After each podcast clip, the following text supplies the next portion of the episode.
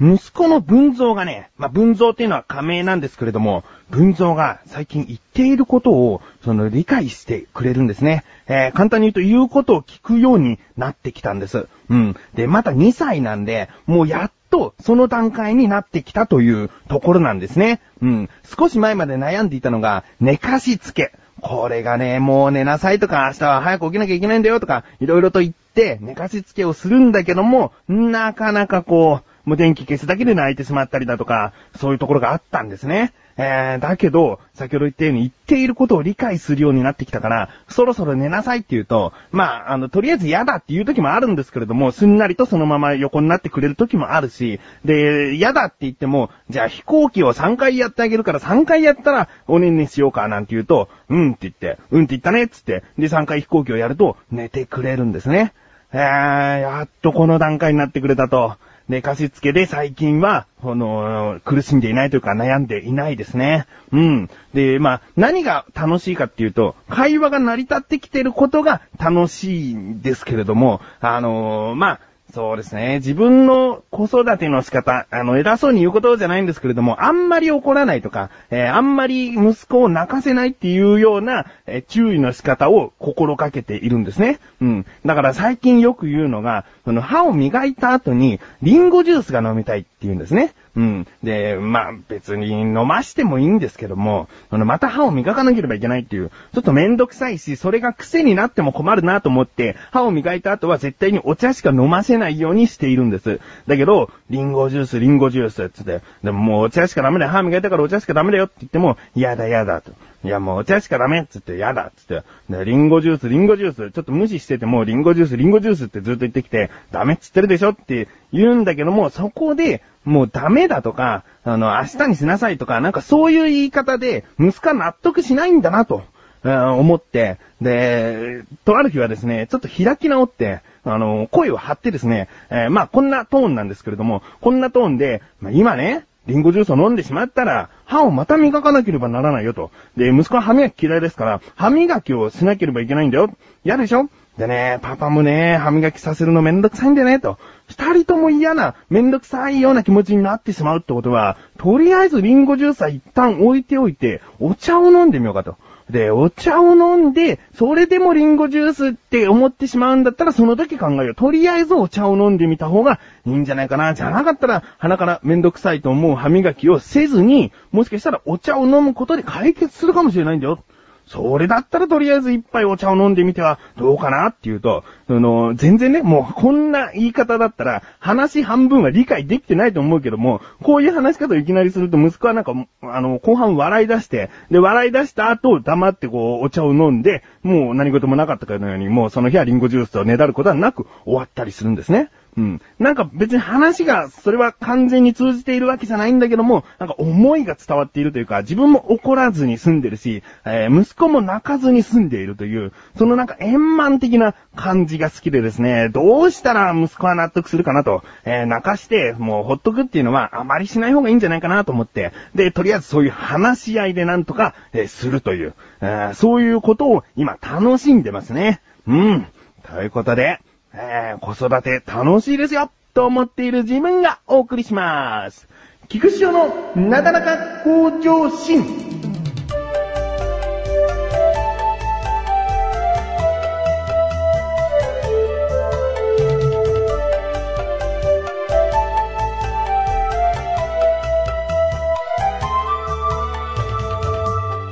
この前、夢を見まして。で、どんな夢かというと、中学校生活の頃の夢なんですね。で、舞台は学校で、で、中身は、自分の中身はもう、今の自分なんですよ。うん、中学校の時の自分ではなくて、今の自分が中学校生活をまた夢の中で体験しているような夢で。で、なんかね、まあ、そんな体験、実体験ではなかったんだけども、上履きを隠されてですね、で、他にも上履きを隠された友達がいて、で、その友達と一緒に上履きを探すんですね。で、なんてことなくこう見つかるんですけども、そのなんか全体的な、まあ、隠されただけの夢ではないんで、先生と話をしたりとか、テストを受けていたりとか、まあ、いろいろと中学校ならではの、その体験をした夢だったんですね。うん。で、その夢を見た後、もうなんかね、やっぱり昔のことをいろいろとこう思い出すんですよね。えー、で、そんな夢だったけども、学校生活いいなっていう感想なんですね。うん。で、その日、なんとなくですね、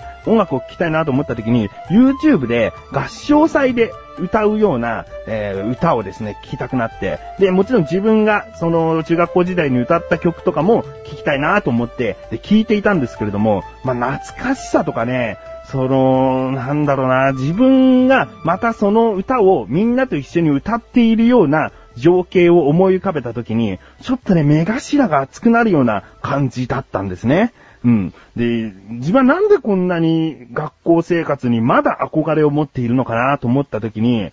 うーん、どうやらね、学校の先生に憧れてるっぽいんだよね。今この年になっても学生生活に憧れているっていうのは、なんか、教師になりたいなっていう気持ちに近いのかなと思って、あ改めて本当に学校の先生になりたかったんだなと思って、生まれ変わったら、うん、中学校の先生になりたいなと。まあ、小学校でもいいんだけど、まあ、中、今の気持ちは中学校ですね。えー、中学校の先生になりたいななんて思っちゃって。で、まあ、この年でもね、今29ですけれども、もしかしたら、なんか、教員免許とか、どうにかして取れて、そういう年から始めて教師になっている、先生になっている人っていうのはいるのかもしれないんですけれども、自分はね、ちょっと臆病な部分があるんですよね。何かというと、やっぱり生まれつき耳が、えー、耳の聞こえがあまり良くないというところですね。えー、そこはね、やっぱり、生徒というのはいろいろな生徒がいますから、あの、小さな声で喋る生徒もいるわけですよね。で、先生耳悪いからもっと大きな声で喋ってくれなんていう先生、今までいなかったですから、まあ、かといって補聴器なんかをつけてもね、あの、実はもう小学校の頃補聴器をつけて生活したこともあるのでわかるんですけれども、補聴器つけてもたかが知れてるんですよ。やっぱり聞こえにくい声の人はどうしても聞こえにくいんです。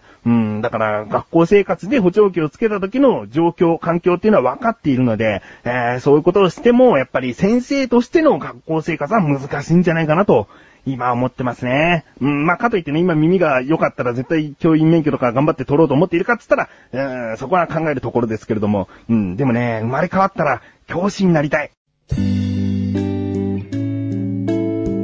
帰ってきて、口エサラジョ。手を洗って、口エサラジョ。晩ご飯を食べて、口エサラジョ。お風呂に入って、くちゃちゃちょ。テレビを見て、くちゃちゃちょ。布団に入って、寝るよ、おやすみ。いつでもどこでも片手間に、口レサーラジオは毎月1回更新のアスレチック放送局で、リンクページから行けるよ。どこまでも続くのかね。あとね、プロ野球選手にもなりたいね。えー、一応小学校の頃は少年野球を3年間やっていたけども、そこまで本気じゃなかったというか、え野球が全てという時ではなかったんですよね。えー、なんで今考えてみればもっと本気で夢中でやらなかったんだと、後悔しているところはあるんですけれども、うーん、まあ今の年だからこそそう思っているっていうところですよね。だからまあ生まれ変わったら、プロ野球選手になりたい。生まれ変わるとちょっと自分はやりたいことが多くて大変ですね。うん。えー、ということで、コーナーに参りましょう。自力80%。このコーナーは日常にある様々な疑問や質問に対して自分で調べ自分で解決していくコーナーでもあり、リスナーの方からのご相談やお悩み解決していくというコーナーです。えー、今回は自分からの疑問ですね。久しぶりに自分から疑問がふつふつと湧いてきまして、えー、何かと申しますと、バナナ。これがですね、まあ、そんな飽きずに、えー、頻繁にでもないけれども、よく家にもうなんとなく買っておいてもいいかなっていう果物ですね。うん。えー、栄養分もすごくあって、えー、で、何よりも食べやすいですよね。えー、片手で持って、もう皮剥いて、えそのままかぶりつけるという、え非常にお手頃で美味しくて栄養価の高い素晴らしい果物なんですけれども、これを食べていて、今まで一度も遭遇したことがないのが、種ですね。えー、バナナというのは、種がなんでないのか。うん。そこから色々と疑問がさらに出てくるんですけれども、種がなかったらじゃあどうやってバナナっていうのは生産しているのか、とても疑問になりまして、えー、まあ、今回の疑問いきます。バナナはなんで種がないの？そしてどうやって生産しているの？ですね。調べてきました。ここからが答え。まず、種があるバナナっていうのは、全然世の中存在するらしいんですね。うん。そしてその種というのは、もうゴロゴロとした、その、まあ、お豆のような、ちゃんとした種っていうのが存在するらしいんです。うん。で、まあ、国によってはもうそのバナナをむしろ食べている国っていうのも全然あるらしいんですけれども、まあ、日本では種のないバナナが人気があるというか、まあ、えーそういうものを輸入しているということなんですね。うん。で、その種のないバナナはなんで種がないのか。これはですね、別にこう人間の手で、その品種改良に品種改良を重ねて種なしバナナを作ったのではなくて、もう今からですね、紀元前5000年の頃から、そのマレー半島で現地の人が突然変異でできた種のないバナナを発見したんですね。もうたまたまそのバナナを発見したんです。で、その種なしバナナを現地の人が食べたところ、とても食べやすいと。えーもう種ありバナナっつったら先ほど言ったように豆のような大きな種が入っているものだったので、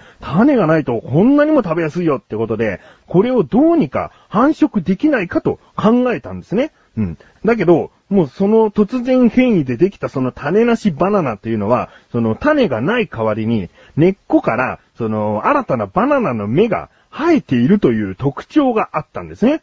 もうこれはですね、新芽を植え替えて、どんどんどんどん繁殖できると、その現地の人たちは、その種なしバナナというのを育てていったんですね。えー、それ以降、もうどんどんどんどん種なしバナナというものを、えー、絶やさぬように人間が植え替え続けですね、えー、今こうして種なしバナナというものがもう普及してきたわけなんですね。うん。なので、まあ、たまたまといえばたまたまですけれども、まあ、バナナにいずれね、そう、種なしがいいなっていうことで品種改良をこう、加えてできたことかもしれないんだけども、まあ、たまたまこう、自然発生でですね、種なしバナナが出来上がったということなんですね。うん。えー、で、まあ、突然変異でできたものですから、実際こう、バナナの断面に、やや黒っぽい、その、なんか点々みたいのが、えー出てくるんですけれども、そこが種のあるべきところだったらしいですね。あこれを知ってですね、バナナというのは本当に歴史が深かったんだなと、思いまして、これからバナナをかじって中を見たときに、種がないことをありがたくこう、えー思いながら食べていきたいなと思います。えー今回はこういった答えでした。えーこんな感じで日常にある様々な疑問や質問の方をお待ちしております。とこよりなだらか小女子を選択肢でどしどしとご投稿ください。以上、自力80%でした。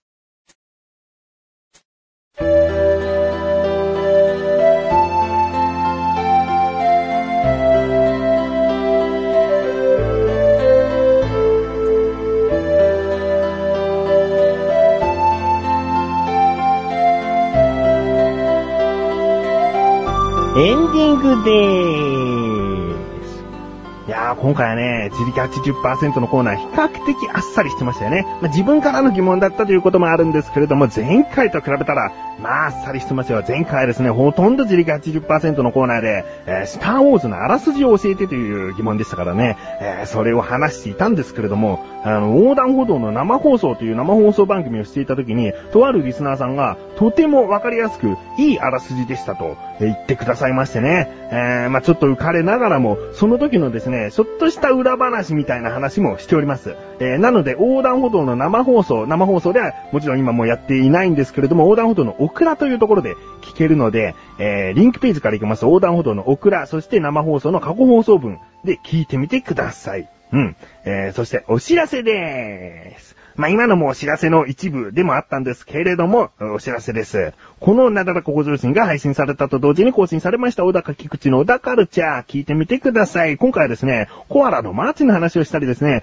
あと年内中に、小高さん、こんなことしませんか？っていう話をしたりもしております。そしてもう一つ、リンクページから行けます。アスレチック放送局の中にあるクッチレスアラジオ、月1更新なんですけれども、この度更新されました。いやー、あのね、第50回を迎えることができたんですね。うん、あの、月1更新で50という数字はなかなかこうやっていないと迎えられない数字なので、ちょっとしたスペシャルな、え気分で挑んでおります。うん。まあ内容的にもいつもとちょっと違うところ一部あるかなとも思いますが、えー分割してですね、聞いていただけたら嬉しいかなと思います。ということで、なだらか向上心は毎週水曜日更新です。それではまた次回、お相手は菊池翔でした。メガネとマーニでもあるよ。お疲れ様です。